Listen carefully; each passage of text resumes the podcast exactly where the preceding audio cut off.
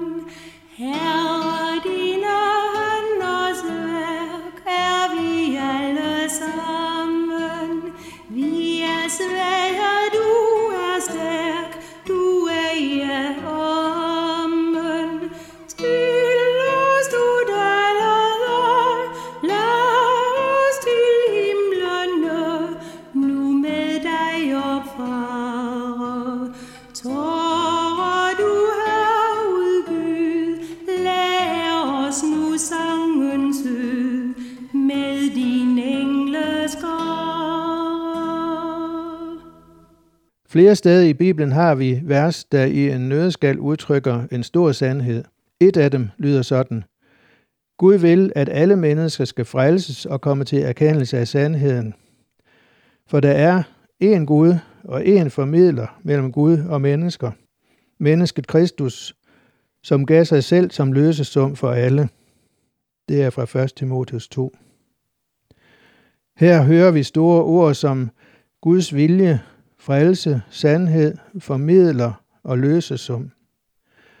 Paulus understreger, at der kun er én Gud, og så omtaler han den ene side af den treenige Gud, nemlig mennesket Kristus Jesus. For at dette kan give mening, må vi huske, at Gud er treenig, og at Jesus har to naturer. Guds søn blev undfanget og fødtes som menneske.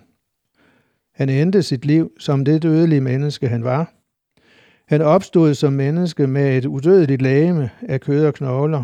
Han for til himmels som menneske, og han vil komme igen som menneske. Og gennem det hele har han uafbrudt været Gud. Jesus gav afkald på sin guddoms herlighed, ikke sin guddommelighed, da han blev menneske og ydmygede sig. Men han gav ikke afkald på sin menneskelighed, da han ved himmelfarten fik sin guddommelighed tilbage.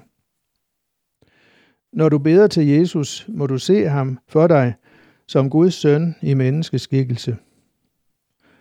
Måske gør det ham mere virkelig.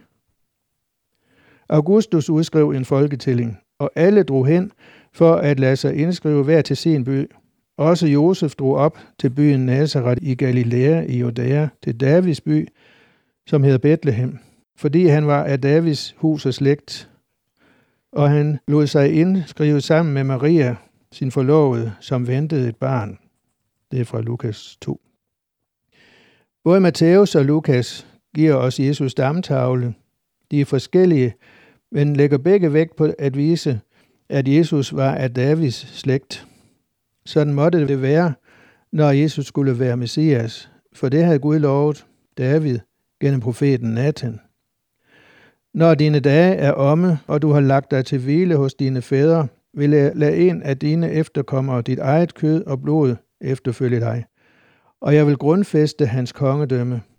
Han skal bygge et hus for mit navn, og jeg vil grundfæste hans kongerige til evig tid, og jeg vil være hans fader, og han skal være min søn.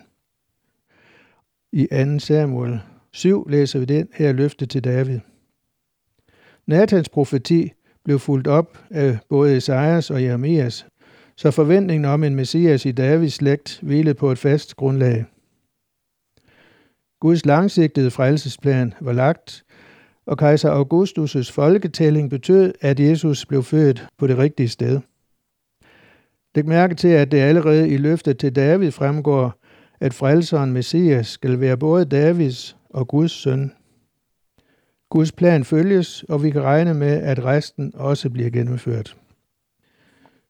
Og mens de var der, kom tiden, da hun skulle føde, og hun fødte en søn, den første fødte, og svøbte ham og lagde ham i en krybbe, for der var ikke plads til dem i herberget. Lukas to. Kort og præcist ridser Lukas den vigtige begivenhed i en ung familie op for os. De er udadset efter en lang rejse. Normalt ville jordemoren svøbe den nyfødte, men Maria gjorde det selv, og det antyder, at der ikke var nogen fødselshjælper. En foderkrybbe kan udmærket gøre det ud for en vugge, men det er en fattig måde at tage imod den første fødte. De første barselsgæster var egnens hyrder, som var nogle af de lavest placerede på samfundets rangstige. Guds søns ydmyge ankomst understreger hans menneskelighed. Her sker noget, som virkelig er for alle. Det er ikke kun for de fine eller de fromme, men også for dem, der ikke kan yde noget til gengæld. Se, jeg forkynder jer en stor glæde, som skal være for hele folket, sang englene. Var Jesus blevet født i et palads, så havde hyrderne nok ikke haft adgang.